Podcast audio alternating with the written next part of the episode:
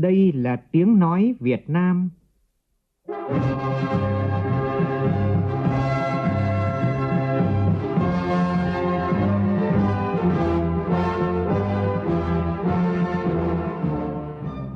là tiếng nói Việt Nam phát thanh từ Hà Nội, thủ đô nước Cộng hòa xã hội chủ nghĩa Việt Nam.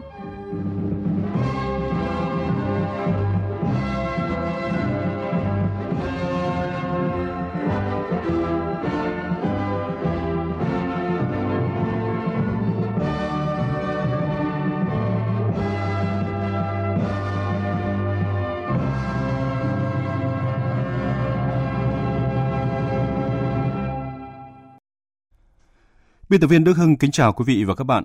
Mời quý vị và các bạn nghe chương trình Thời sự trưa của Đài Tiếng nói Việt Nam với những nội dung chính sau đây.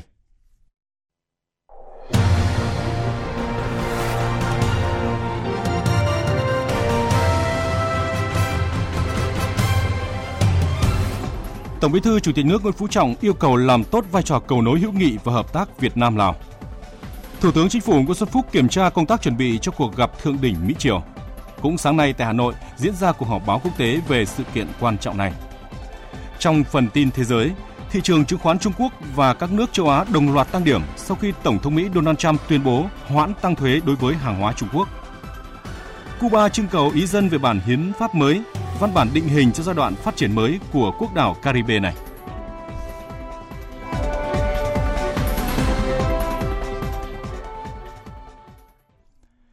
Bây giờ là nội dung chi tiết.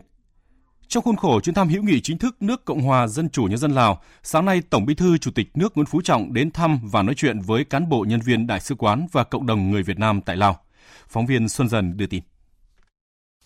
Sau khi nghe giới thiệu tình hình công tác của đại sứ quán, cộng đồng người Việt Nam tại Lào, phát biểu tại buổi gặp mặt, Tổng Bí thư Chủ tịch nước Nguyễn Phú Trọng chúc mừng biểu dương cán bộ nhân viên đại sứ quán, các nhà doanh nghiệp, các cháu học sinh, bà con Việt kiều đã làm tốt phận sự chức trách của mình, góp phần vun đắp quan hệ hữu nghị thân thiết Việt Nam Lào. Tổng Bí thư Chủ tịch nước Nguyễn Phú Trọng cho biết, Đại sứ quán Việt Nam tại Lào là một trong những đại sứ quán lớn của Việt Nam trên thế giới cả về quy mô, lực lượng và vị thế.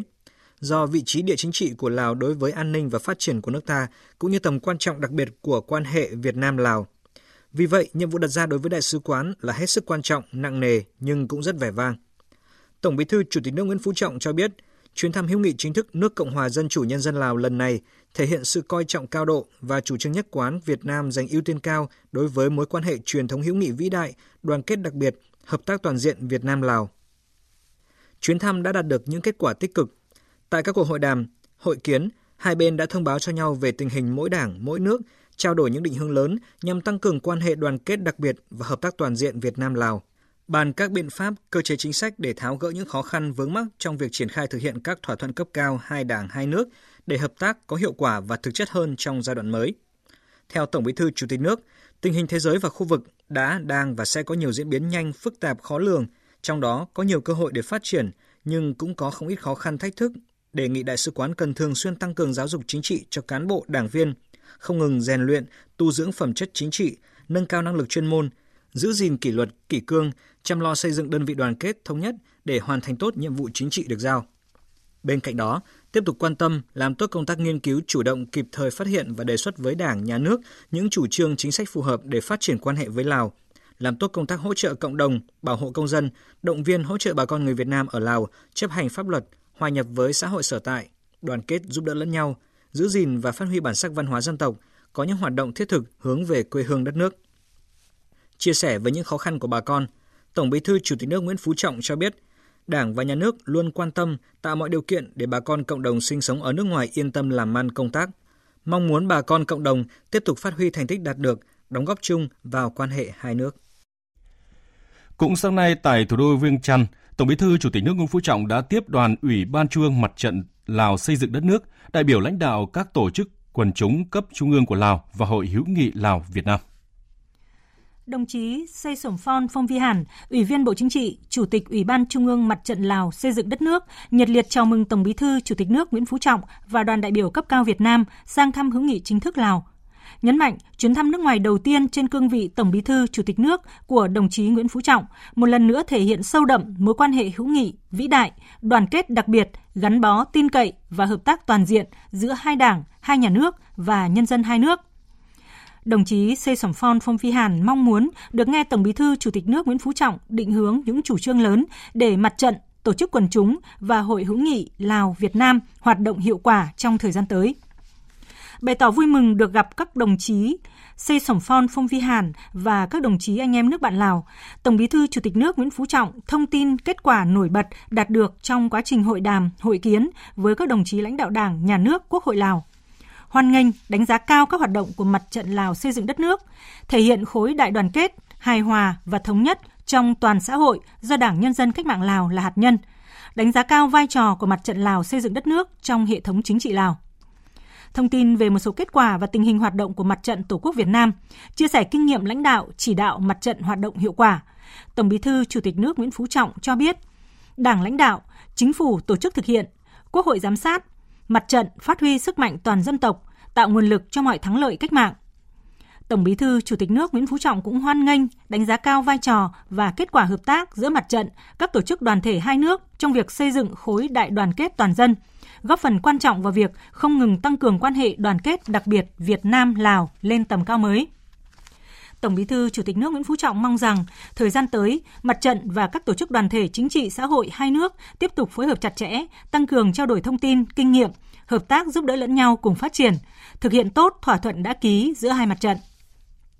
Tổng Bí thư Chủ tịch nước Nguyễn Phú Trọng cũng đề nghị các tổ chức quần chúng và hội hữu nghị hai nước tiếp tục phát huy những thành tích đạt được trong thời gian qua, đẩy mạnh công tác tuyên truyền, giáo dục truyền thống quan hệ hữu nghị vĩ đại, đoàn kết đặc biệt và hợp tác toàn diện Việt Nam-Lào, đấu tranh chống lại các luận điệu xuyên tạc, chống phá hai đảng, hai nước và chia rẽ mối quan hệ hữu nghị vĩ đại, đoàn kết đặc biệt, thủy chung trong sáng giữa hai nước Việt Nam và Lào. Chương trình Thời sự trưa xin được tiếp tục với các tin trong nước đáng chú ý khác. Sáng nay tại Hà Nội, Thủ tướng Nguyễn Xuân Phúc đã kiểm tra việc thực hiện công tác chuẩn bị cho cuộc gặp thượng đỉnh Mỹ-Triều. Thủ tướng khẳng định Việt Nam đã sẵn sàng, Việt Nam đảm bảo an toàn tuyệt đối cho sự kiện quan trọng này. Tin của phóng viên Vũ Dũng. Thủ tướng Nguyễn Xuân Phúc kiểm tra việc thực hiện chỉ đạo của Thủ tướng tại Trung tâm Báo chí Quốc tế đưa tin về hội nghị thượng đỉnh Mỹ-Triều. Thủ tướng yêu cầu công tác đón tiếp báo chí phải chu đáo đối với từng phóng viên, biên tập viên, thể hiện sự hiếu khách của Việt Nam. Xung quanh khu vực Trung tâm Báo chí Quốc tế, Thủ tướng yêu cầu trang trí nhiều hơn các pano áp phích quảng bá hình ảnh đặc sắc về văn hóa thủ đô Hà Nội và Việt Nam. Tiếp đó, Thủ tướng đã thị sát tại một số tuyến phố chính xung quanh Hồ Hoàn Kiếm và kiểm tra việc trang trí tại khu vực bờ hồ, vườn hoa Lý Thái Tổ. Thủ tướng yêu cầu thành phố Hà Nội trang trí thêm hoa tươi, cây cảnh dọc theo các tuyến phố và khu vực bờ hồ, tăng cường các pano áp phích về hội nghị bằng tiếng Anh tại tuyến đường chính, nhất là xung quanh bờ hồ Hoàn Kiếm, khu vực nhà hát lớn, khu vực khách sạn Melia. Cái bắt tay của hai ông này rất quan trọng, thể hiện cái hòa bình, nó tăng cường thêm cái chỗ đấy nữa. Cái hình ảnh của bắt tay hội nghị thượng đỉnh lần một ấy, nó ảnh vào tay hai rất đẹp, đưa lên. Bắt tay như là cái bắt tay như ở chỗ mà trước trung tâm văn hóa, to thế, cái đấy là hòa bình đấy. Nhưng những cái chỗ này nên trang trí cái hình thức đó. Áo người tiếng Anh, hoa tươi, cây xanh, treo dài hơn. Buổi tối chỗ này đều điện ánh sáng hết. Mình để cái tên là Hòa Bình, tiếng Anh, đừng có tiếng Việt người ta, tiếng Anh nhé, tăng cường tiếng Anh. Thủ tướng cũng yêu cầu thành phố Hà Nội chỉ đạo sát sao việc đảm bảo môi trường vệ sinh sạch đẹp, tạo một hình ảnh đẹp về thủ đô Hà Nội. Nhân ngày Thầy thuốc Việt Nam 27 tháng 2, sáng nay Phó Thủ tướng Thường trực Chính phủ Trương Hòa Bình đã đến thăm và làm việc với Bệnh viện Quân Y 175, bệnh viện đa khoa hạng 1 chiến lược, tuyến cuối quân đội ở khu vực phía Nam trực thuộc Bộ Quốc phòng. Tin của Vinh Quang, phóng viên thường trú tại thành phố Hồ Chí Minh. Qua đi thăm thực tế và nghe báo cáo kết quả công tác, Phó Thủ tướng Trương Hòa Bình đánh giá cao những nỗ lực vượt qua khó khăn gian khổ của các thế hệ lãnh đạo y bác sĩ, cán bộ chiến sĩ, công nhân viên Bệnh viện Quân y 175 suốt hơn 40 năm qua. Quá trình phát triển qua các thời kỳ, tập thể Bệnh viện Quân y 175 luôn tiếp nối truyền thống anh hùng, hoàn thành xuất sắc mọi nhiệm vụ được giao, làm tốt nhiệm vụ y tế biển đảo tại quần đảo Trường Sa và giúp đỡ về y tế cho nước bạn Campuchia. Đây hiện là một trong số các bệnh viện quân dân y kết hợp, chú trọng đầu tư đổi mới về công nghệ, nâng cao tay nghề, làm tốt công tác chăm lo sức khỏe cho cán bộ, công tác bảo hiểm y tế toàn dân, góp phần giảm tải cho nhiều bệnh viện lớn trong khu vực. Phát biểu chỉ đạo, Phó Thủ tướng Trương Hòa Bình đề nghị Bệnh viện Quân y 175 luôn thấm nhuần lời dạy của Bác Hồ, lương y như từ mẫu, để khám và chữa bệnh cho bộ đội và nhân dân, tiếp tục quán triệt sâu sắc hơn nữa những chỉ thị của Quân ủy Trung ương, Bộ Quốc phòng, làm tốt nhiệm vụ chiến đấu, sẵn sàng chiến đấu, đáp ứng mọi tình huống xảy ra, không để bị động bất ngờ, xứng đáng với sự tin yêu của Đảng, Nhà nước và quân đội. Tiếp tục nâng cao chất lượng dịch vụ, làm tốt công tác quân dân y kết hợp. Trước mắt, nhanh chóng đưa công trình viện chấn thương chỉnh hình vào phục vụ người bệnh, xây dựng trung tâm cấp cứu đường bộ, đường không, đẩy mạnh, đẩy nhanh tiến độ xây dựng bệnh viện đa khoa 1.000 giường. Mau chóng đưa Bệnh viện Quân y 175 trở thành một quần thể y tế đa năng hiện đại ngang tầm khu vực. Thưa quý vị và các bạn, với nỗ lực của một nhóm bác sĩ, sản phẩm ứng dụng công nghệ thông tin xây dựng phần mềm quản lý hoạt động trạm y tế xã trên địa bàn tỉnh Đắk Lắk, MMS.net đã vượt qua hơn 600 sản phẩm dự thi của hàng chục quốc gia và vùng lãnh thổ trên thế giới, giành huy chương vàng tại triển lãm quốc tế về khoa học công nghệ 2018 diễn ra ở Hàn Quốc. Song điều đáng nói hơn cả là sản phẩm này còn giúp ngành y tế sử dụng hiệu quả nguồn nhân lực và người dân ở vùng sâu vùng xa được tiếp cận với dịch vụ y tế chất lượng cao ngay tại cơ sở. Nhân kỷ niệm Ngày Thầy thuốc Việt Nam 27 tháng 2, mời quý vị và các bạn nghe bài viết Khi bác sĩ lấn sân công nghệ thông tin của phóng viên Nam Trang, thường trú khu vực Tây Nguyên. Bác sĩ chuyên khoa 2 Doãn Hữu Long, chủ nhiệm đề tài của phần mềm ứng dụng công nghệ thông tin xây dựng phần mềm quản lý hoạt động trạm y tế xã trên địa bàn tỉnh Đắk Lắk, viết tắt là MMS.net cho biết. Trên thực tế, việc ứng dụng công nghệ thông tin chủ yếu triển khai ở một số bệnh viện huyện, tỉnh, nơi có nhiều kinh phí đầu tư phát triển hạ tầng kỹ thuật và lực lượng lao động dồi dào, trình độ chuyên môn cao. Trong khi đó, tại các trạm y tế xã, phường, cơ sở vật chất, nhân lực nghèo nàn chưa được quan tâm đầy đủ. Điều này sẽ làm công tác quản lý gặp nhiều khó khăn. Đề tài ứng dụng công nghệ thông tin xây dựng phần mềm quản lý hoạt động trạm y tế xã trên địa bàn tỉnh Đắk Lắk, tên sản phẩm hoàn thiện viết tắt là http://mms.net ra đời vì lý do đó. Thì xuất phát từ thực tiễn, thứ nhất là hệ thống y tế cơ sở cần phải có một cái công cụ để giúp cho cán bộ y tế thực hiện cái chức năng khám chữa bệnh cũng như người quản lý thực hiện công tác quản lý, và đặc biệt là để cho người dân được tiếp cận các cái dịch vụ với thời gian ngắn nhất. Trong khi đó là y tế cơ sở, đặc biệt là trạm y tế, là gần như các nhà đầu tư cũng như các nhà quản lý chưa quan tâm để có một cái phần mềm tổng thể cho hoạt động của trạm y tế từ công tác khám chữa bệnh. Và thứ ba nữa là hiện nay là chưa có một cái giải pháp về công nghệ thông tin đồng bộ để giúp cho cái hệ thống y tế là thực hiện một cách đồng bộ. Chính vì vậy, ban chủ nhiệm đưa ra cái giải pháp là triển khai cái hệ thống phần mềm tổng thể quản lý hệ thống y tế địa phương. Trải qua hơn 4 năm thử nghiệm, nâng cấp và vận hành chính thức, phần mềm MMS.net đã trở thành một phần mềm hoàn thiện với phiên bản đa tuyến, đa nền tảng, có khả năng đáp ứng được hầu hết các tiêu chí từ kỹ thuật đến quản lý, vận hành hệ thống. Hiện tại, MMS.net phiên bản dành cho trạm y tế đã chính thức được chuyển giao đến 185 trạm y tế và 15 trung tâm y tế trên địa bàn tỉnh. Tại trạm y tế phường Tân Lợi, thành phố Buôn Ma Thuột, việc ứng dụng phần mềm MMS.net đồng bộ hoạt động báo cáo thống kê y tế, kết nối liên thông dữ liệu thanh toán bảo hiểm y tế, quản lý thuốc, quản lý tiêm chủng đã giúp cán bộ và nhân viên của trạm tiết kiệm được khá nhiều thời gian khi thực hiện chức trách của mình. Chị Hà Thị Dung, cán bộ phụ trách công tác dược tại trạm này cho biết, trước đây với cách làm thủ công, mỗi lần cần thống kê báo cáo phải mất cả tuần mới làm xong. Còn hiện tại, dựa trên ứng dụng có sẵn, chỉ cần khoảng 30 phút đến 1 tiếng đã có thể hoàn thành báo cáo.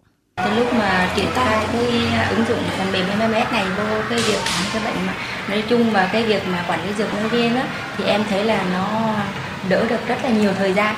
Ngày xưa làm tay ấy chỉ là phải tính toán có khi mất cả 5-6 ngày mới làm xong cái báo cáo. Còn bây giờ thì mình có thể chỉ cần 30 phút 1 tiếng là mình đã làm xong báo cáo vào cuối tháng rồi. Nên là rất là tiện lợi cái phần thời gian. Bệnh nhân cũng đỡ phải chờ đợi.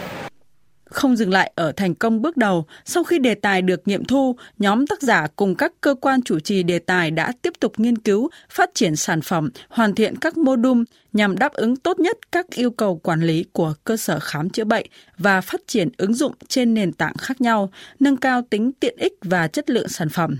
Phần mềm MMS.net hiện đã được triển khai tại hơn 300 cơ sở khám chữa bệnh ở Việt Nam với chi phí thấp hơn khoảng 30% so với các giải pháp thương mại khác.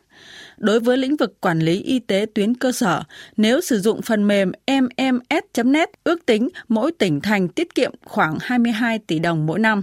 Với các tính năng của một hệ sinh thái y tế thông minh, phần mềm MMS.net không chỉ góp phần làm thay đổi diện mạo của ngành y tế mà còn đạt được nhiều giải thưởng ở cả trong nước và quốc tế như Giải ba Cuộc thi Sáng tạo Khoa học và Công nghệ Việt Nam, Giải khuyến khích Y tế thông minh, được Hiệp hội Phần mềm và Dịch vụ Công nghệ Thông tin Việt Nam Vinasa trao tặng giải thưởng Sao Khuê và mới đây nhất là đoạt huy chương vàng tại Triển lãm Quốc tế về Khoa học Công nghệ diễn ra vào tháng 12 năm 2018 tại Hàn Quốc.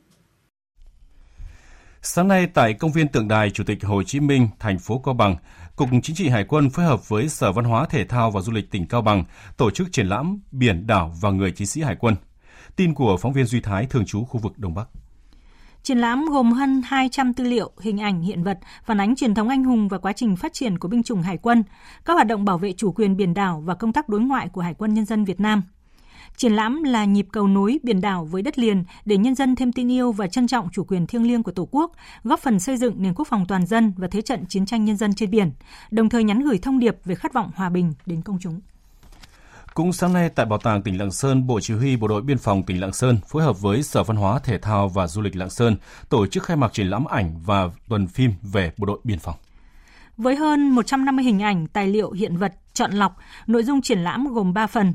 Phần thứ nhất có nội dung về sự quan tâm của Đảng, Nhà nước, Chủ tịch Hồ Chí Minh với bộ đội biên phòng, giới thiệu một số hình ảnh về Chủ tịch Hồ Chí Minh và các thế hệ lãnh đạo Đảng, Nhà nước đến thăm bộ đội biên phòng Lạng Sơn qua các thời kỳ. Phần thứ hai có nội dung Bộ đội Biên phòng Lạng Sơn cùng nhân dân bảo vệ vững chắc chủ quyền biên giới quốc gia giai đoạn từ năm 1959 đến năm 1979, gồm các hình ảnh tư liệu trong hai cuộc chiến tranh chống đế quốc Mỹ và chiến tranh biên giới phía Bắc. Nội dung phần thứ ba từ năm 1979 đến nay là về công tác tuần tra, bảo vệ, vận động nhân dân, phối hợp với nước bạn xây dựng biên giới hòa bình, hợp tác, hữu nghị. Triển lãm mở cửa từ nay đến hết ngày 5 tháng 3. Đóng quân trên các xã biên giới để hoàn thành nhiệm vụ chính trị được giao, cán bộ chiến sĩ các đồn biên phòng ở Quảng Trị đã vượt qua rất nhiều khó khăn, trong đó có trở ngại về ngôn ngữ để đến gần hơn với dân, đồng thời trau dồi tiếng Lào để thuận lợi trong công tác và giao tiếp cũng như phối hợp thực hiện nhiệm vụ giữa các lực lượng chức năng hai bên biên giới Việt-Lào. Phản ánh của cộng tác viên Bá Thuần tại khu vực miền Trung.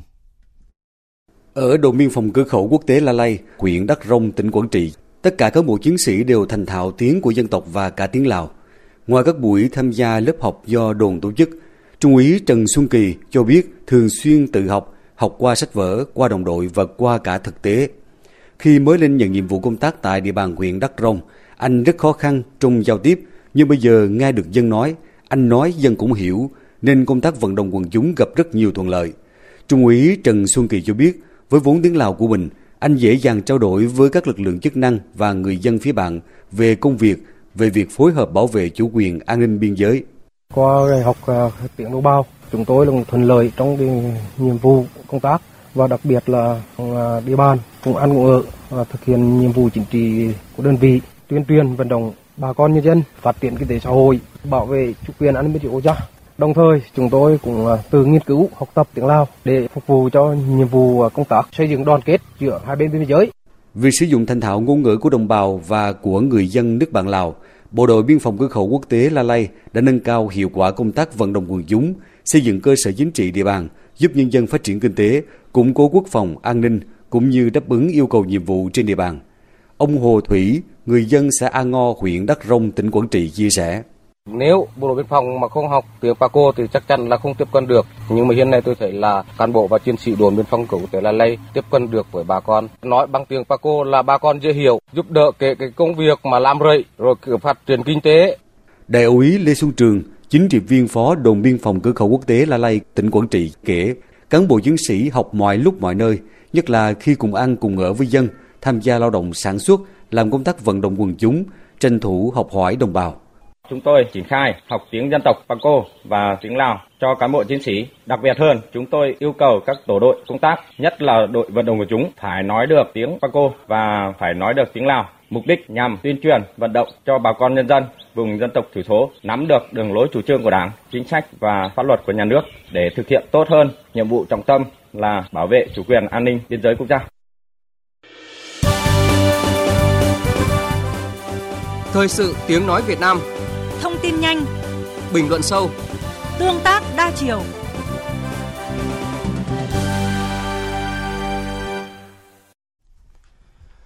Thưa quý vị và các bạn, chỉ còn chưa đầy 2 ngày nữa tại Hà Nội sẽ diễn ra hội nghị thượng đỉnh Mỹ-Triều lần thứ 2. Cho đến thời điểm này, công tác hậu cần chuẩn bị cho sự kiện quốc tế quan trọng này đã hoàn tất và Việt Nam đã sẵn sàng cho hội nghị. Không chỉ dư luận Mỹ hay Triều Tiên kỳ vọng vào cuộc gặp mà nhiều chuyên gia và học giả quốc tế tiếp tục có những nhận định trước cuộc gặp thượng đỉnh này. Sau đây thì biên tập viên Quỳnh Hoa sẽ thông tin tới quý vị và các bạn. Xin mời chị Quỳnh Hoa. Vâng, thưa quý vị và các bạn, sáng nay thì tại Trung tâm Báo chí Quốc tế đã diễn ra cuộc họp báo quốc tế về công tác chuẩn bị của nước chủ nhà Việt Nam trước thềm hội nghị thượng đỉnh Hoa Kỳ Triều Tiên. Chủ trì cái cuộc họp báo này thì có Bộ trưởng Bộ Thông tin Truyền thông Nguyễn Mạnh Hùng, Thứ trưởng Bộ Ngoại giao Lê Hoài Trung và Chủ tịch Ủy ban nhân dân thành phố Hà Nội Nguyễn Đức Trung. Phóng viên Thu Hiền đang có mặt tại cuộc họp báo thông tin từ Trung tâm Báo chí Quốc tế. Xin mời chị Thu Hiền. Vâng, xin kính chào quý vị thính giả. Cho đến lúc này thì cuộc họp báo thì vẫn chưa kết thúc. Tuy nhiên thì tại cuộc họp báo, Bộ trưởng Bộ Thông tin Truyền thông, Thứ trưởng Lê Hoài Trung, Chủ tịch Ủy ban nhân dân thành phố Hà Nội Nguyễn Đức Chung đều khẳng định rằng là công tác chuẩn bị cho hội nghị thượng đỉnh Mỹ Triều Tiên dự kiến là diễn ra vào ngày 27-28 tháng 2 tới đây đã tất cả đều đã hoàn tất, từ công tác an ninh, hậu cần, truyền thông, báo chí cũng như là lễ tân thì đều cũng đã được sẵn sàng. Thứ trưởng Bộ Ngoại giao Lê Hoài Trung thì cho biết là mặc dù cái thời gian chuẩn bị rất là ngắn, chỉ chưa đầy chính xác là chưa đầy 2 tuần, nhưng mà công tác chuẩn bị thì đã được triển khai đồng bộ từ chỉ đạo cấp lãnh đạo cấp cao cho đến sự phối hợp của các ban ngành địa phương, đặc biệt là thành phố Hà Nội, nơi diễn ra hội nghị. Về cụ thể là về công tác an ninh thì Bộ Công an đã lên các cái phương án tốt nhất về an ninh để đảm bảo an toàn cho các nhà lãnh đạo Mỹ và Triều Tiên tại các cái tuyến đường di chuyển, các khu vực lưu trú và các cái nơi diễn ra hội nghị. Phối hợp với an ninh của cả Mỹ và Triều Tiên để đảm bảo các cái phương án tối ưu nhất cho hai cái đoàn này. Thứ trưởng Lê Hoài Trung thì cho biết là các cái đoàn tiền trạm an ninh của cả hai nước Mỹ và Triều Tiên thì đánh giá rất cao cái công tác chuẩn bị an ninh của Việt Nam cũng như là cái công tác hậu cần. Ngoài ra thì công tác chuẩn bị về y tế, an toàn thực phẩm, an toàn về an ninh mạng cũng đã được chú trọng. Các cái bệnh viện lớn ở Hà Nội như là Bệnh viện Hữu Nghị, Bệnh viện Bạch Mai, Bệnh viện E thì sẽ thực hiện trực cấp cứu 24/24 giờ. Về công tác đối với truyền thông thì Bộ trưởng Bộ Thông tin Truyền thông Nguyễn Mạnh Hùng khẳng định rằng là cho đến nay thì đã có khoảng gần 3.000 phóng viên quốc tế đăng ký tham dự đưa tin hội nghị, 550 phóng viên của Việt Nam. Mặc dù là lượng phóng viên rất lớn như vậy, song thì công tác chuẩn bị cho báo chí cũng đã rất sẵn sàng. Trung tâm Báo chí Quốc tế đặt tại Cung Hữu Nghị có thể đáp ứng được cho khoảng 4.000 phóng viên hoạt động với các cái trang thiết bị đầy đủ. Từ đường truyền, internet, chỗ ngồi, đi lại và điện thoại vệ tinh thì cũng đã được các bên chuẩn bị rất là kỹ lưỡng. Còn về phía thành phố Hà Nội thì ông Nguyễn Đức Chung cho biết rằng là công tác đảm bảo trật tự an toàn giao thông cũng đã được sẵn sàng. Hà Nội đã chỉnh trang đường phố bằng cờ hoa và rất nhiều áp phích. Hà Nội cũng sẽ tổ chức các điểm biểu diễn nghệ thuật tại trung tâm vào các cái tối 26, 27 và 28 tháng 2, cũng như là mời các cái chuyên gia nghệ nhân ẩm thực giới thiệu các cái món ăn đặc trưng của Hà Nội cho các quan chức của hai nước Mỹ và Triều Tiên, cũng như là phóng viên của nước ngoài. Hà Nội cũng thiết lập các cái đường dây nóng để giải quyết những cái thắc mắc cho phóng viên trong suốt thời gian diễn ra hội nghị. Thưa quý vị và các bạn, Hà Nội thì vinh dự được lựa chọn là nơi tổ chức hội nghị lịch sử lần thứ 2 giữa Mỹ và Triều Tiên, cũng là thời điểm mà Hà Nội kỷ niệm 20 năm được UNESCO trao danh hiệu thành phố vì hòa bình. Hà Nội cũng có một cái bề dày 1.000 năm lịch sử, hội tụ những cái văn hóa Á Đông, sẽ là cơ hội để cho các phóng viên quốc tế, các cái đoàn ngoại giao của Mỹ và Triều Tiên trải nghiệm và thưởng thức các cái đặc sản ẩm thực, di sản tại Hà Nội. Và Hà Nội sẽ thể hiện cái sự mến khách thân thiện và tin rằng sẽ làm cho tất cả các phóng viên cũng như là các cái đoàn đại biểu Mỹ và Triều Tiên hài lòng. Vâng, xin trở lại phòng thu ạ. Vâng, xin cảm ơn chị Thu Hiền ạ. Thông tin chi tiết về cuộc họp báo quốc tế này chúng tôi sẽ cập nhật trong các chương trình thời sự tiếp theo ạ. Trong những ngày qua thì dư luận quốc tế là tiếp tục đưa ra những cái nhận định về cuộc gặp thượng đỉnh Mỹ Triều Tiên, cũng như là đánh giá cao việc Việt Nam được chọn là nơi tổ chức hội nghị. Phóng viên Bùi Hùm, thường trú của Đài Tiếng nói Việt Nam tại Nhật Bản thì đã có cuộc phỏng vấn ông Kasuhito Asano, nguyên Thứ trưởng Ngoại giao, nguyên Phó Chánh Văn phòng Nội các Nhật Bản về cuộc gặp thượng đỉnh này ạ. Cuộc gặp thượng đỉnh giữa Tổng thống Mỹ Donald Trump và nhà lãnh đạo Triều Tiên Kim Jong-un đã được quyết định tổ chức tại thủ đô Hà Nội, Việt Nam. Ông đánh giá như thế nào về sự lựa chọn này? Đầu tiên khi nghe tin hội nghị thượng đỉnh Mỹ Triều lần thứ hai sẽ được tổ chức ở Việt Nam, tôi rất ngạc nhiên. Nhưng sau khi phân tích thì thấy Việt Nam là sợi dây gắn kết sự tin tưởng mạnh mẽ nhất đối với Triều Tiên. Hơn thế nữa, sau chiến tranh, quan hệ hữu hảo với Mỹ ngày càng trở nên thực chất. Bởi vậy, đối với hai bên mà nói, Việt Nam là địa điểm tổ chức thích hợp nhất và an tâm nhất. Một điều nữa mà tôi muốn nhấn mạnh rằng trong các nước ASEAN, việc chọn Việt Nam sau Singapore là nơi tổ chức hội nghị thượng đỉnh Mỹ Triều lần thứ hai là minh chứng cho một Việt Nam phát triển và tình hình an ninh ổn định. Đó cũng là một khẳng định rằng Việt Nam là top đầu của châu Á. Vậy ông và dư luận có kỳ vọng gì về cuộc gặp lần thứ hai này?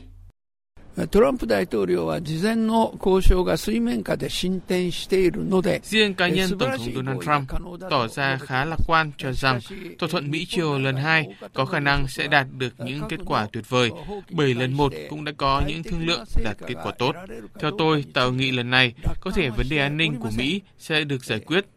Triều Tiên cũng tự nhận thấy rằng bản thân có một trách nhiệm đối với hòa bình, an ninh của khu vực Đông Á và mong muốn tham gia vào hội nghị lần thứ hai này.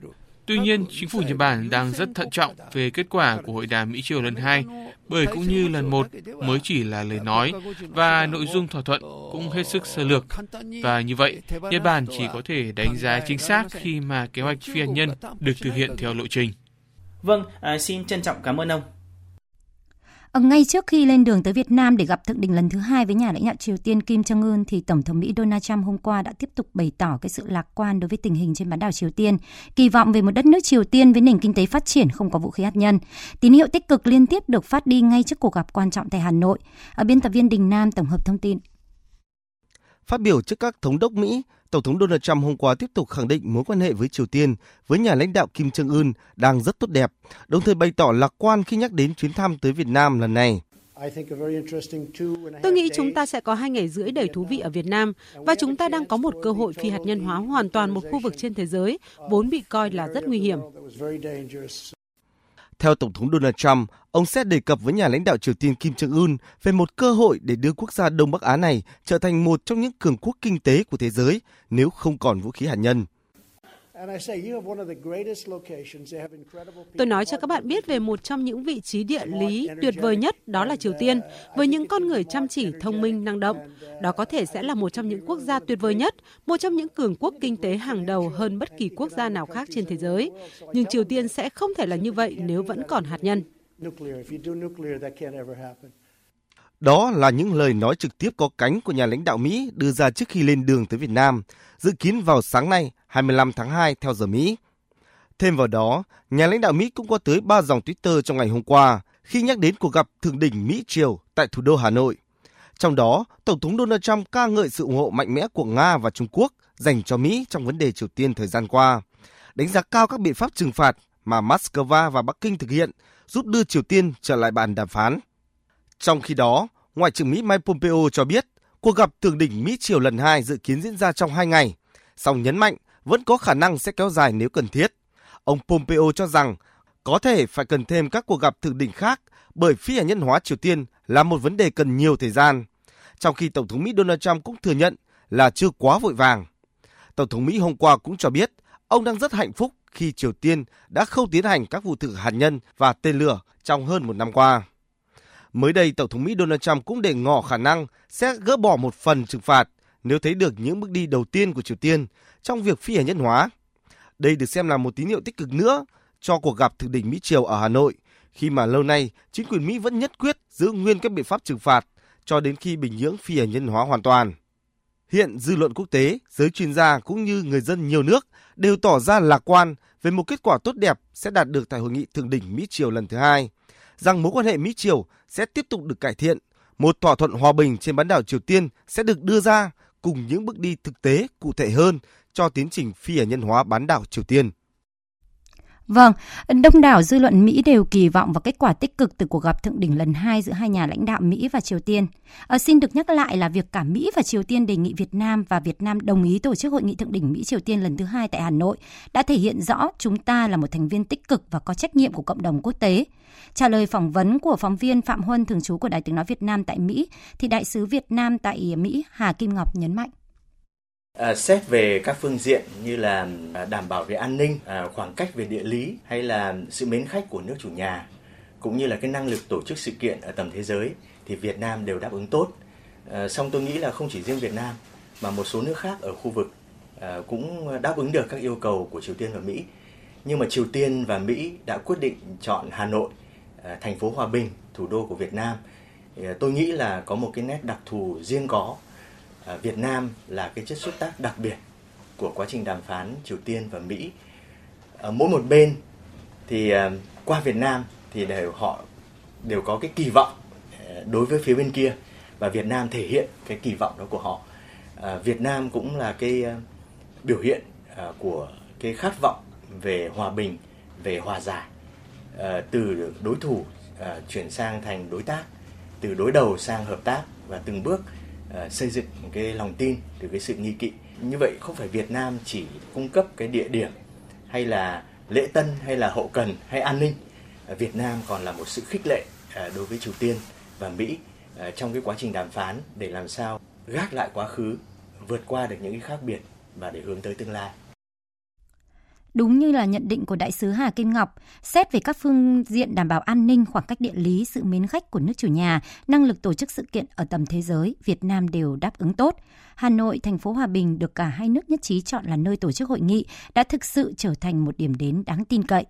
Báo chí quốc tế trong những ngày qua liên tục đăng tải về những thông tin về Việt Nam, đặc biệt là về Hà Nội, phở Hà Nội hay đơn giản như cà phê trứng, đồ uống yêu thích của người dân Hà Nội và du khách đã được giới thiệu trên nhiều báo chí lớn. Nhiều tờ báo, các hãng tin lớn trên thế giới đã dành nhiều bài viết giới thiệu về món ăn, con người và cảnh đẹp của Hà Nội, từ phở đến cà phê trứng, đến nón lá hay áo dài, thậm chí cả khí hậu và giao thông tại Hà Nội. Khi giới thiệu về phở Hà Nội, một trong những món ăn nổi tiếng nhất của thành phố, phóng viên của Reuters, một trong những hãng tin lớn nhất thế giới đã chọn phở Thìn. Phở Thìn được giới thiệu như một món ăn gia truyền lâu đời, có mặt tại Hà Nội từ những năm 60 của thế kỷ trước. Phở Thìn cũng được người Hà Nội và du khách trong nước, nước ngoài rất yêu thích. Trả lời phỏng vấn của Reuters, ông chủ cửa hàng phở Thìn 53 Lò Đúc, Nguyễn Trọng Thìn chia sẻ. Nếu đợt tới này mà có một cuộc gặp thượng đỉnh giữa Tổng thống Mỹ Donald Trump và ông Kim Jong-un, mà nếu có cái nhãi đi đến ăn phở, tôi cũng tin được. Chân thành cảm ơn hai ông và cũng lấy làm rất là tự hào và vinh dự. Còn nhớ trong chuyến thăm tới Việt Nam năm 2015, cựu Tổng thống Mỹ Barack Obama đã chọn bún chả Hà Nội để làm món quà ăn tối. Báo chí trong nước và quốc tế khi đó cũng đã đăng tải dày đặc những thông tin này và bún chả Hà Nội đã nhanh chóng được cả thế giới biết đến. Bên cạnh phở thì nhiều nhà báo nước ngoài cũng giới thiệu cho hai nhà lãnh đạo Mỹ và Triều Tiên một món đồ uống cũng rất nổi tiếng ở Hà Nội. Đó là món cà phê trứng. Cà phê trứng của quán cà phê Giảng 39 Nguyễn Hữu Huân cũng đã từng được giới thiệu trên hãng tin CNN của Mỹ và nhiều trang điện tử du lịch quốc tế, được coi là một trong những đồ uống yêu thích của du khách nước ngoài mỗi khi đến Hà Nội. Và lần này đương nhiên, ông chủ cà phê trứng nổi tiếng sẽ không bỏ qua nếu có cơ hội được mời hai nhà lãnh đạo Mỹ và Triều Tiên đồ uống hấp dẫn này. Ông Nguyễn Văn Đào, chủ hàng cà phê Giảng cho biết. Nếu Tổng thống Trump và Chủ tịch Kim mà đến cái quán 39 Nguyễn Huân này để thưởng thức cái món cà phê trứng này thì tôi cảm thấy rất vinh dự và rất muốn được tiếp hai vị này. Bởi vì món cà phê trứng này nó là biểu tượng của hòa bình. Hòa bình có nghĩa là gì? Món độc đáo nhất của Hà Nội được giới thiệu quảng bá lên khắp thế giới. Tại cửa hàng thì cũng có thể bắt gặp rất nhiều du khách nước ngoài tới thưởng thức món cà phê trứng đặc biệt này. Anh John Danby, một giáo viên dạy tiếng Anh, hiện đang sống ở Hà Nội, chia sẻ. Có thể Tổng thống Trump sẽ thích vị ngọt của cà phê trứng giống như tôi, nhưng tôi không biết liệu vị ngọt đó có thể giúp trái tim ông ấy dịu lại một chút hay không. Cũng giống như nhà lãnh đạo Triều Tiên, cũng có thể cà phê trứng sẽ giúp ông ấy hạnh phúc hơn. Tôi cũng nghĩ cà phê có thể mang lại hòa bình cho thế giới, nếu các nhà lãnh đạo trên thế giới có thể thử nó. Hà Nội nổi tiếng với ẩm thực phong phú hấp dẫn. Hà Nội cũng nổi tiếng vì sự thân thiện, an toàn đối với du khách và với cả các chính khách. Như một sự trùng hợp hữu ý thì năm nay đúng là dịp tròn 20 năm được UNESCO trao danh hiệu thành phố vì hòa bình. Hà Nội lại được trao gửi một trọng trách là cầu nối cho hòa bình của thế giới. Trong những ngày này thì Hà Nội đã dập cờ hoa và áp phích, quảng bá cho một trong những sự kiện quốc tế thu hút được sự chú ý nhất của thế giới. Thời sự VOV, nhanh, tin cậy, hấp dẫn. Chương trình Thời sự trưa sẽ được tiếp tục với các tin đáng chú ý khác. Chiều nay, Bộ Giao thông Vận tải, Ủy ban nhân dân tỉnh Tiền Giang và chủ đầu tư BOT Cai Lậy sẽ tổ chức họp báo công bố ngày thu phí trở lại đối với trạm BOT Cai Lậy trên tuyến quốc lộ 1 thuộc tỉnh Tiền Giang. Tin chối. Trên cơ sở kết luận chỉ đạo của Thủ tướng Chính phủ, Bộ Giao thông Vận tải đã đồng ý áp dụng phương án giữ nguyên trạm thu phí BOT Cai Lậy như hiện nay, giảm giá tối đa cho các phương tiện qua trạm BOT Cai Lậy. Các loại xe nhóm 1 giảm từ 35.000 đồng một lượt xuống còn 15.000 đồng một lượt, tương ứng với việc giảm 57%. Mức giá vé lượt, vé tháng và vé quý áp dụng cho các nhóm phương tiện khác cũng giảm từ 40 đến 60% so với trước và mở rộng phạm vi miễn giảm giá vùng lân cận đến khoảng 10 km. Sau khi điều chỉnh phương án tài chính, thời gian thu phí của dự án là khoảng 15 năm 9 tháng, trong khi phương án thu phí trước đây chỉ có 7 năm. Sáng nay, Ủy ban nhân dân huyện Phú Tân, tỉnh An Giang cho biết là đã đình chỉ công tác đối với thầy giáo Lê Trường Thọ, giáo viên chủ nhiệm lớp 7A3, trường Trung học cơ sở Long Hòa, huyện Phú Tân để điều tra nguyên nhân đánh học sinh vẹo cột sống. Tin của phóng viên Phan Ánh tại khu vực đồng bằng sông Cửu Long. Ngày 19 tháng 1 vừa qua, một học sinh lớp thầy Thọ làm chủ nhiệm do không thuộc bài nên thầy Thọ đã la mắng, sau đó học sinh này xin không làm tổ trưởng môn địa lý nữa. Vì lý do này nên thầy Thọ đã phạt học sinh bằng hình thức đánh 100 roi. Nhưng mới thực hiện được 30 roi thì dừng lại và thầy giáo này cho nợ số roi còn lại. Sự việc này xảy ra trước Tết nhưng học sinh này không báo cho gia đình cũng như ban giám hiệu nhà trường. Sau khi sự việc được gia đình phát hiện đã đưa vào bệnh viện tại thành phố Hồ Chí Minh để kiểm tra thì phát hiện bị vẹo cột sống. Bức xúc trước việc cư xử của thầy Thọ, gia đình học sinh này đã đưa thông tin lên mạng xã hội để phản ánh. Hiện nay, Ủy ban nhân dân huyện Phú Tân đã tạm đình chỉ công tác đối với thầy Thọ để phục vụ cho việc điều tra. Ông Dương Văn Cường, Chủ tịch Ủy ban nhân dân huyện Phú Tân, tỉnh An Giang cho biết. Bây giờ sự việc đó là nó trước Tết, nhưng mà mấy đứa học trò nó cũng giấu với nhau, nó không có trao đổi, là mới nắm hôm bữa thứ 7 đây nè. Còn trước tiên tôi cho cái ý kiến là đình chỉ thầy giáo này là theo quy định. Còn cụ thể thì tôi đang cho xác minh. Bây giờ ngành giáo dục ta đang vô lập ta làm, tôi quy định là trong ngày nay báo cáo xác minh làm nó rõ như thế nào, chính xác cụ thể thì tôi sẽ trao đổi thêm. Trước sự việc gây xôn xao dư luận về việc bố trí chủ tịch xã bị cách chức được chuyển sang làm chủ tịch mặt trận xã, theo phản ánh của cộng tác viên Thanh Tuấn, nhiều người dân ở xã Ngư Thủy Trung, huyện Lệ Thủy, tỉnh Quảng Bình đang rất bức xúc và kiến nghị lấy phiếu tín nhiệm đối với chức danh này. Vào sáng ngày 19 tháng 2, lãnh đạo huyện Lệ Thủy, tỉnh Quảng Bình xuống xã Ngư Thủy Trung để chỉ đạo tổ chức đại hội đại biểu mặt trận Tổ quốc xã. Lúc này hàng chục người dân kéo đến trụ sở xã phản đối việc ông Ngô Gia Ngãi, nguyên chủ tịch Ủy ban nhân dân xã Ngư Thủy Trung được bố trí bầu làm chủ tịch mặt trận. Anh Ngô Văn Khôi, thôn Thượng Nam, xã Ngư Thủy Trung cho biết người dân rất bức xúc trước các sai phạm của ông Ngãi. Dân cả xã tại bầu vây từ ngày họp để bầu rồi xong còn đang bầu chưa được nữa. Đã cách chức trừ dân đang đề nghị là khai trừ ra khỏi đảng.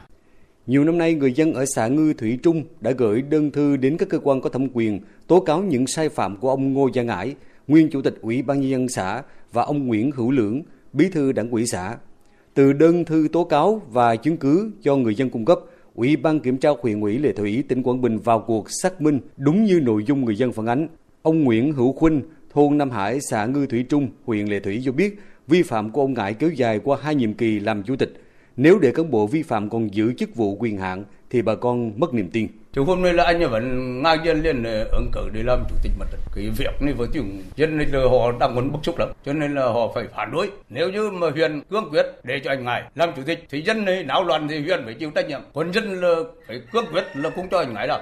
Ông Nguyễn Hữu Lưỡng, bí thư đảng ủy xã Ngư Thủy Trung cho biết do người dân phản đối nên đại hội mới bầu ra 2 phó chủ tịch ủy ban mặt trận. Khi diễn ra đại hội thì là bà con mình vài 30 người chưa thỏa mãn, họ không thống nhất cái quan điểm sắp xếp của xã và của huyện như vậy, thì họ đến họ có vào hội trường để họ không muốn cho đại hội. Thì giải thích cho bà con là cái chức danh chủ tịch mặt trận mà bà con chưa được ủy huyện chưa tiến hành bầu, nhưng mà vẫn tiến hành đại hội. Trước phản ứng của người dân, huyện ủy Lệ Thủy sẽ yêu cầu xã lấy lại phiếu tín nhiệm đối với ông Ngãi. Nếu tín nhiệm thấp thì sẽ chuyển ông Ngãi qua công tác khác. Đồng chí Ngô Gia Ngãi vào làm nhân sự đại hội thì thấy là tín nhiệm nóng cao. Rõ ràng trong quá trình chỉ đạo của xã, lãnh đạo xã có những sai. Nhưng sai ở mức độ nào thì ta xử lý mức độ đó. Đồng chí nào được phân công thì phải được tín nhiệm của cán bộ, đảng viên và người dân của Ngư Thủy Trung. Trong thời gian sắp tới thì chúng tôi sẽ có chỉ đạo và tin rằng tình hình Ngư Thủy Trung ở đại hội, phân công con người của Ngư Thủy Trung sẽ đảm bảo sự đồng thuận của người dân. Bây giờ biên tập viên Ngọc Trinh sẽ chuyển đến quý vị và các bạn những thông tin về thời tiết. Trung tâm Dự báo Khí tượng Thủy văn Quốc gia cho biết, hôm nay không khí lạnh ảnh hưởng đến các nơi khác ở phía Tây Bắc Bộ và Bắc Trung Bộ và một số nơi ở Trung Trung Bộ. Gió Đông Bắc mạnh cấp 2, cấp 3. Do ảnh hưởng của không khí lạnh, ở các tỉnh phía Đông Bắc Bộ có mưa nhỏ rải rác, trời rét với nhiệt độ thấp nhất phổ biến trong khoảng 14 đến 16 độ, vùng núi 11 đến 12 độ. Ở vùng biển phía Đông Bắc, khu vực Bắc Biển Đông, gió Đông Bắc mạnh cấp 6, giật cấp 7, biển động. Phía Bắc Vịnh Bắc Bộ, gió mạnh cấp 5. Thời tiết Hà Nội trời có mưa nhỏ rải rác và rét với nhiệt độ thấp nhất phổ biến trong khoảng 16 đến 18 độ. Trong khi các tỉnh miền Bắc đón thời tiết có mưa rải rác và trời rét, khu vực Trung Bộ tiếp tục có nắng nóng, nhiệt độ cao nhất phổ biến trên 30 độ. Đối với khu vực Nam Bộ, hình thái thời tiết nắng nóng giảm dần. Tại thành phố Hồ Chí Minh, thời tiết ngày mai trời nhiều mây, ít nắng và không mưa. Tuy nhiên, nền nhiệt ở mức cao, có nơi trên 34 độ. Chương trình Thời sự trưa sẽ được tiếp tục với phần tin thế giới. Thưa quý vị và các bạn, Đại sứ Việt Nam tại Pháp vừa có cuộc gặp và làm việc với lãnh đạo chính quyền thành phố lớn thứ 2 nước Pháp là Marseille. Tại cuộc gặp, hai bên nhất trí thúc đẩy hợp tác trong một số lĩnh vực, đồng thời trao đổi về tình hình cộng đồng người Việt đang sinh sống và làm việc tại đây. Phóng viên Huỳnh Điệp, cơ quan thường trú Đài Tiếng nói Việt Nam tại Pháp thông tin. Trong buổi gặp và làm việc, ông thị trưởng thành phố Marseille Jean-Claude Gaudin và đại sứ Việt Nam tại Pháp Nguyễn Thiệp đã tập trung trao đổi về hợp tác phi tập trung giữa hai nước. Ông Jean-Claude Gaudin khẳng định chính quyền thành phố Marseille sẽ tham gia hội nghị hợp tác phi tập trung tại thành phố Toulouse sắp tới với mong muốn tìm được nhiều hơn cơ hội hợp tác với các địa phương của Việt Nam. Tại buổi làm việc, hai bên cũng trao đổi về tình hình cộng đồng người Việt Nam đang sinh sống, làm việc và học tập tại Marseille. Theo ước tính của chính quyền thành phố, có khoảng 20.000 người Việt Nam và người Pháp gốc Việt đang sinh sống, làm việc trong nhiều ngành nghề và học tập tại Marseille.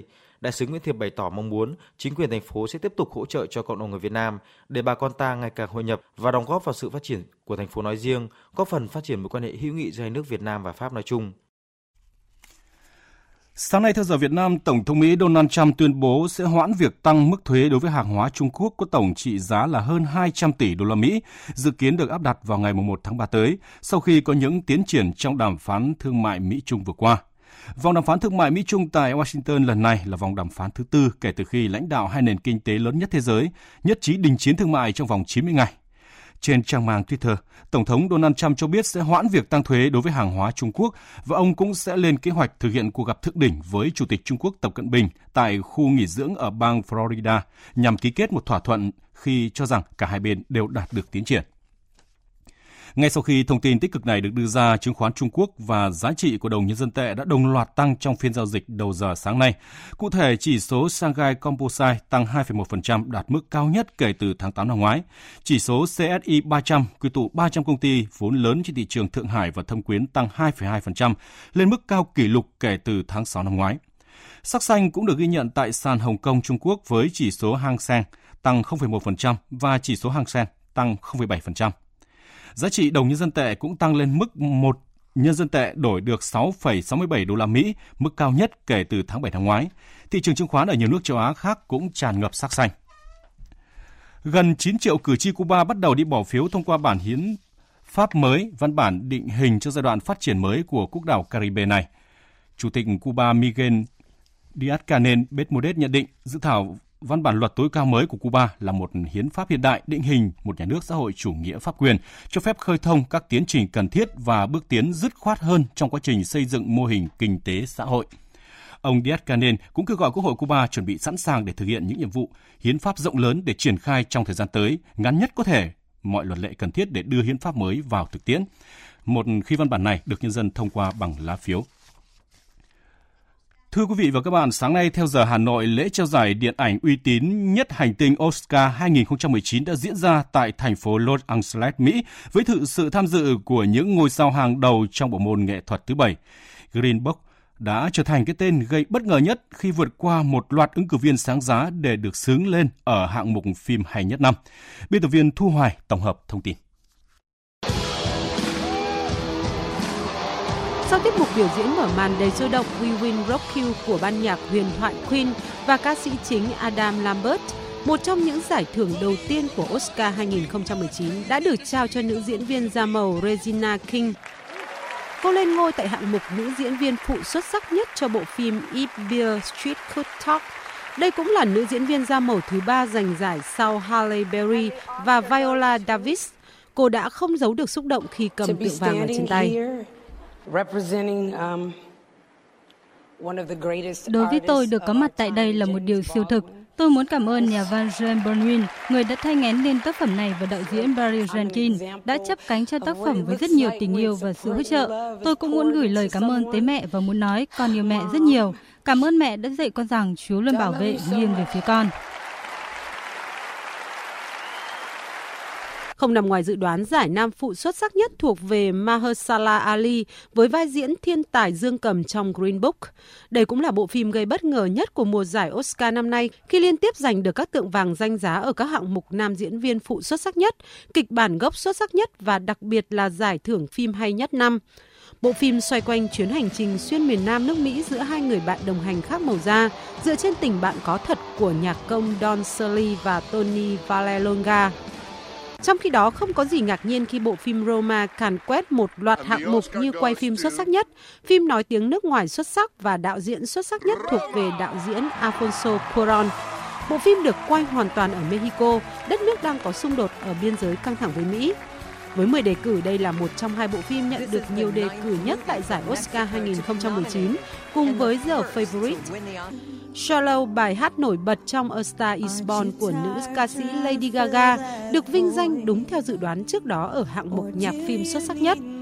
Phát biểu khi nhận giải, Lady đã xúc động chia sẻ, điều quan trọng không phải là chiến thắng mà là không bao giờ bỏ cuộc. Dù bạn bị từ chối bao nhiêu lần, gục ngã bao nhiêu lần, bạn cũng phải đứng dậy. Ngay bây giờ là thông tin về trang tin đầu tư tài chính, tiếp đó là bản tin thể thao. Mời quý vị và các bạn cùng nghe. Trang tin đầu tư tài chính. Thưa quý vị và các bạn, đầu phiên giao dịch hôm nay giá vàng thế giới tăng nhẹ lên mốc 1.329,1 đô la một ounce. Còn tại thị trường trong nước, sáng nay, công ty vàng bạc đá quý Bảo Tín Minh Châu báo giá vàng dòng Thăng Long mua vào ở mức 36.890.000 đồng một lượng và bán ra ở mức 37.340.000 đồng một lượng. Trên thị trường ngoại tệ, tỷ giá trung tâm của đồng Việt Nam với đô la Mỹ được Ngân hàng Nhà nước công bố hôm nay giao dịch ở mức 22.911 đồng một đô la, tăng 5 đồng một đô la so với phiên giao dịch cuối tuần trước.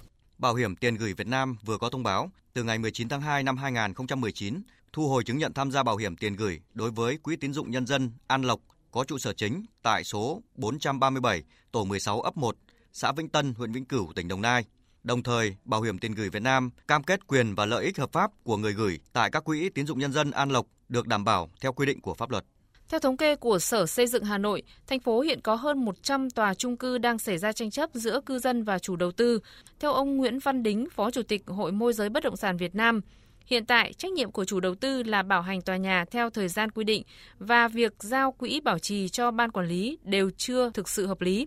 Giải pháp cho tình trạng này, chủ đầu tư xây dựng tòa nhà nên nắm rõ về quy trình vận hành tòa nhà, cần gắn trách nhiệm của chủ đầu tư trong quá trình vận hành tòa nhà, không thể xây dựng bán nhà kiếm lời xong là hết trách nhiệm. Thưa quý vị và các bạn, thị trường chứng khoán châu Á trong phiên giao dịch đầu tuần và thị trường Việt Nam đang có dấu hiệu khởi sắc. Tại thời điểm 11 giờ 15 phút sáng nay, VN Index đạt 995,41 điểm, HNX Index đạt 107,4 điểm. Thưa quý vị và các bạn, tuần qua xu hướng tăng vẫn tiếp diễn với sự dẫn dắt của các cổ phiếu vốn hóa lớn cũng như dòng tiền của khối ngoại, đặc biệt giao dịch đột biến ở một số mã cổ phiếu blue chip. Vậy diễn biến tích cực của thị trường có thể tiếp tục duy trì trong tuần mới. Về nội dung này, phóng viên Đài Tiếng nói Việt Nam có cuộc trao đổi với chuyên gia chứng khoán Lê Ngọc Nam, Phó trưởng phòng nghiên cứu tư vấn đầu tư Công ty chứng khoán Tân Việt. Mời quý vị và các bạn cùng theo dõi. Thưa ông, cùng với một số cổ phiếu blue chip thì nhóm cổ phiếu ngân hàng cũng có giao dịch khá tích cực trong những phiên cuối tuần qua. Vậy ông đánh giá thế nào về cơ hội đối với nhóm cổ phiếu ngân hàng ở thời điểm này, cũng như là cái triển vọng đối với những cổ phiếu nhóm ngành khác trong ngắn hạn? Hiện tại thì chúng ta cũng đã biết là 2 tuần đầu năm mới thì thị trường đã tăng được cái mức độ tăng khá là mạnh mẽ và tổng mức độ tăng gần 90 điểm. Thì một số các cổ phiếu ngân hàng cũng có cái sự hồi phục tương đối là tốt, ví dụ như là VCB, MBB hay CTG. Tuy vậy về mặt chung và dài hạn thì tôi chưa thực sự nhận thấy cái xu hướng tăng này là bền vững và xu hướng chung của lợi nhuận đối với dòng cổ phiếu ngân hàng có thể sẽ không được tốt như là năm 2018. Do đó thì tôi cho rằng dòng này vẫn có thể chỉ là một sự hồi phục nhất định nào đó thôi, chứ chưa có sự rõ ràng về xu hướng chung và dài hạn. Vâng, trong bối cảnh chỉ báo kỹ thuật thì đang phát tín hiệu cảnh báo tình trạng thị trường đang ở cái vùng quá mua, dòng tiền thì cũng trở nên thận trọng hơn sau một cái đợt tăng điểm nóng và tâm lý chốt lời thì càng lúc càng có xu hướng gia tăng. Vậy nhà đầu tư thì nên lựa chọn chiến lược nào thưa ông? Chúng ta đã có một cái giai đoạn rất là tốt của thị trường chứng khoán, kể từ đầu tháng 2 đến giờ thị trường tăng hơn 90 điểm và cùng với đó là sự cải thiện tương đối là tốt về thanh khoản. Tuy vậy tôi nhận thấy rằng cũng chỉ có một số các dòng cổ phiếu lớn của thị trường có cái sự hồi phục tốt thôi. Một số các cái dòng cổ phiếu đó liên quan đến bất động sản, một số cổ phiếu tiêu dùng hay là liên quan đến vật liệu xây dựng. Cùng với đó thì rõ ràng là thanh khoản có cải thiện, tuy nhiên hiện tại mức trung bình 5 phiên HOSE cũng giao dịch xung quanh 2.800 tỷ thôi. Do đó thì tôi cho rằng mức độ tăng này liên tục trong một quãng thời gian dài thì rõ ràng là có cái sự nóng nhất định. Vì vậy tôi cũng chưa nhận thấy cái sự luân chuyển dòng tiền giữa các dòng cổ phiếu từ vốn hóa lớn xuống vốn hóa trung bình hay vốn hóa nhỏ. Do đó có thể trong trung hạn thì thị trường vẫn giao dịch tốt hơn. Tuy nhiên thì trong ngắn hạn chúng ta cũng nhận thấy rằng là các cái ngưỡng kháng cự liên quan đến 1.000 điểm hay là một số các cái cổ phiếu chủ chốt cũng đang giao dịch gần đến ngưỡng kháng cự tương đối là quan trọng trong ngắn hạn. Ở đó thì thị trường cũng hoàn toàn có thể có khả năng xảy ra cái việc điều chỉnh, nhưng mà tổng thể thì tôi vẫn tin rằng cái giai đoạn một vài tháng sắp tới vẫn là cái thời kỳ mà giao dịch sôi động hơn sau tháng cuối năm 2018. Vâng thưa ông, hội nghị thượng đỉnh Mỹ Triều lần thứ 2 sẽ diễn ra tại Việt Nam trong tuần này. Vậy theo ông ở lĩnh vực thị trường chứng khoán thì cái sự kiện này có tác động gì đến thị trường ạ? Tôi nghĩ rằng rất khó có cái sự tương quan nào đó giữa thông tin về hội nghị thượng đỉnh lần thứ 2 của Triều Tiên và Mỹ tại Việt Nam liên quan đến chứng khoán. Tuy vậy chúng ta cũng có một số các cái câu chuyện để nói về thị trường thôi. Và tôi vẫn tin rằng về mặt tổng thể thì hội nghị này không thực sự ảnh hưởng nhiều lắm đến thị trường chứng khoán. Mà nó chủ yếu liên quan đến cái hình ảnh của chúng ta đối với bạn bè quốc tế mà thôi. Đấy, thì hiện tại thị trường cũng đang tăng tương đối là tốt, dòng tiền cũng được cải thiện mạnh hơn so với 6 tháng trước đây. Vì vậy thì các cái thông tin liên quan đến vĩ mô hoặc là liên quan đến doanh nghiệp thì cũng không có nhiều. Do đó thì tôi vẫn cho rằng đợt hồi phục lần này rất là tự nhiên do cái mức thấp điểm của cuối năm ngoái. Vâng, xin cảm ơn ông.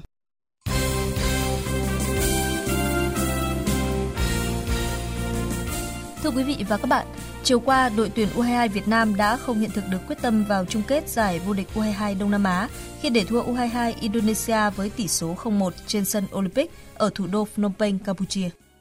Nói chung nói về cái bàn thua thì thực sự ra cái bàn này thì cũng rất là khó từng môn, chạm vào cái hàng rào đổi hướng cho nên cũng cái việc này rất là khó và cái tình huống bắt phạt ở ngay trước cái vòng 16m rất nguy hiểm. Tôi nghĩ bàn thắng này rất khó cho thủ môn.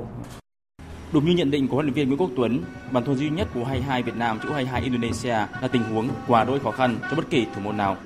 Nhìn lại cả trận bán kết thứ nhất, ngoài pha sút phạt thành bàn của Lutfi Kamal ở phút 69, U22 Indonesia chỉ có được một tình huống nguy hiểm rõ rệt khác khi tiền đạo cao 1m81 Marinus bật cao đánh đầu cận thành nhưng thủ môn Văn Điểu đã tỉnh táo để cản phá.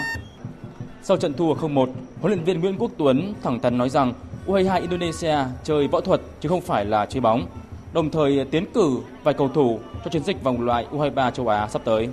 Tôi có những đề xuất, chẳng hạn như là tiền vệ Thanh Sơn Phan Thanh Hậu, Lê Văn Xuân và có thể là Trần Văn Trung. Tuy nhiên bây giờ Trần Văn Trung chưa được 100% về cái hồi phục chấn thương, nhưng mà tôi nghĩ Trần Trung cũng là một cái tiềm năng xứng đáng để triệu tập lên đội mà. Ở trận bán kết thứ hai, tuyển U22 Thái Lan vượt qua chủ nhà Campuchia với kết quả 5-3 trong loạt sút lên lư 11m sau khi hai đội hòa nhau không đều trong 120 phút thi đấu. Với kết quả này, U22 Thái Lan gặp Indonesia ở trận chung kết vào chiều mai và trước đó U22 Việt Nam gặp Campuchia để tranh hạng 3 chung cuộc.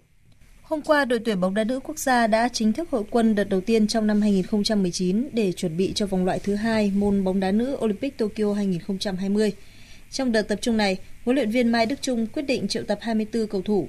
Theo kế hoạch, toàn đội sẽ tập luyện tại Trung tâm Đào tạo bóng đá trẻ Việt Nam. Tại vòng loại thứ 2 môn bóng đá nữ Olympic Tokyo 2020, đội tuyển nữ Việt Nam nằm cùng bảng B với Jordani, Hồng Kông Trung Quốc và Uzbekistan. Các trận đấu của vòng loại thứ 2 sẽ diễn ra từ ngày 1 đến ngày 9 tháng 4. Chiều qua diễn ra các trận đấu cuối cùng của vòng 1 V-League 2019 trên sân Hòa Xuân. SHB Đà Nẵng đánh bại Tân Binh Viettel với tỷ số 3-1 bằng cú đúp của Đỗ Melo vào các phút 41, 45 cùng pha lập công của Nirenol ở phút 16. Trận này Viettel bị mất người ở phút thứ 40 do Quế Ngọc Hải nhận thẻ vàng thứ 2 rời sân. Ở hai trận đấu còn lại, Nam Định thắng Sài Gòn FC 3-1 trên sân Thiên Trường, còn câu lạc bộ Thành phố Hồ Chí Minh vượt qua Hải Phòng 1-0 trên sân Thống Nhất.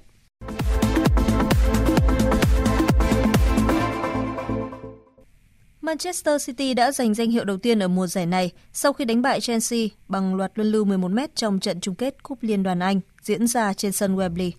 Man City chiếm thế trận tốt hơn trong phần lớn thời gian thi đấu, trong khi Chelsea cũng có được số ít cơ hội nhưng không bên nào ghi được bàn thắng. Tỷ số 0-0 được giữ nguyên cho đến khi kết thúc cả hai hiệp phụ, buộc hai đội phải bước vào loạt đá luân lưu và Man City giành chiến thắng 4-3 để đoạt cúp vô địch. Có một tình huống đáng chú ý là vào phút thứ 117, thủ môn Kepa của Chelsea tỏ ra khá đau đớn sau một pha bắt bóng. Huấn luyện viên Sarri đã yêu cầu thủ môn Caballero khởi động để sẵn sàng thay thế, nhưng Kepa từ chối ra sân. Huấn luyện viên Mauricio Sarri đã rất bực tức vì sự kháng lệnh của học trò và trong cuộc họp báo sau trận đấu, ông cho biết: Tôi biết Kepa bị chuột sút và tôi không muốn cậu ấy phải bước vào loạt sút luân lưu trong tình trạng như vậy. Tôi đã nhận thấy điều bất ổn. Trong lúc đó, tôi chỉ muốn Caballero vào sân, nhưng Kepa lại ra hiệu cho tôi là cậu ấy có thể tiếp tục chơi được.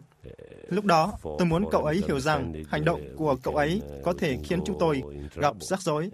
Đó là tất cả những gì mà tôi muốn nói về Kepa với các bạn ở trận đấu này.